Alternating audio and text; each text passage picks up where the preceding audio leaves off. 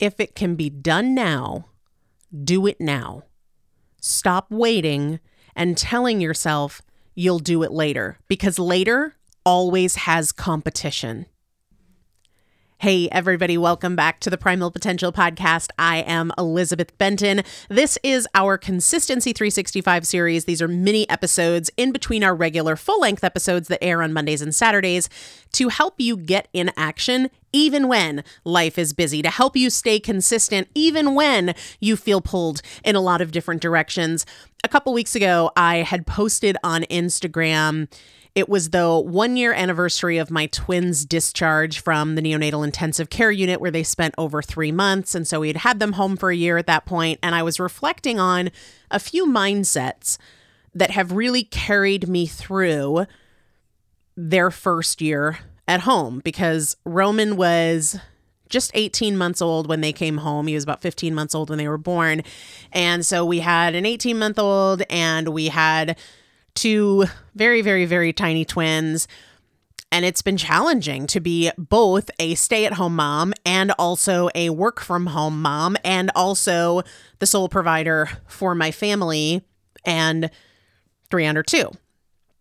One of the things that has been huge for me, huge for me in this year is doing what I can do as soon as I can do it and breaking the pattern of saying, I'll do it later or I'll do it tomorrow because later always has competition.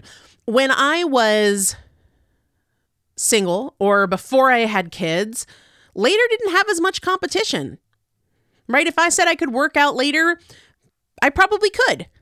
But the more that is going on in your life, whether that is work or it's relationships or it's social obligations or it's children, especially for me with l- many young children, later always has competition.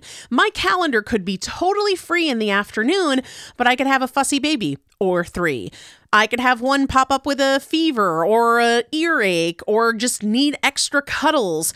Any number of things can happen. And so as soon as I can do something, I can do it. If I have a minute to put dishes in the dishwasher now, I'm no longer going to say, oh, I'll do it when the kids go down for a nap because maybe they won't go down for a nap. Maybe only one of them will go down for a nap. Maybe there'll be a phone call that I need to make during that period.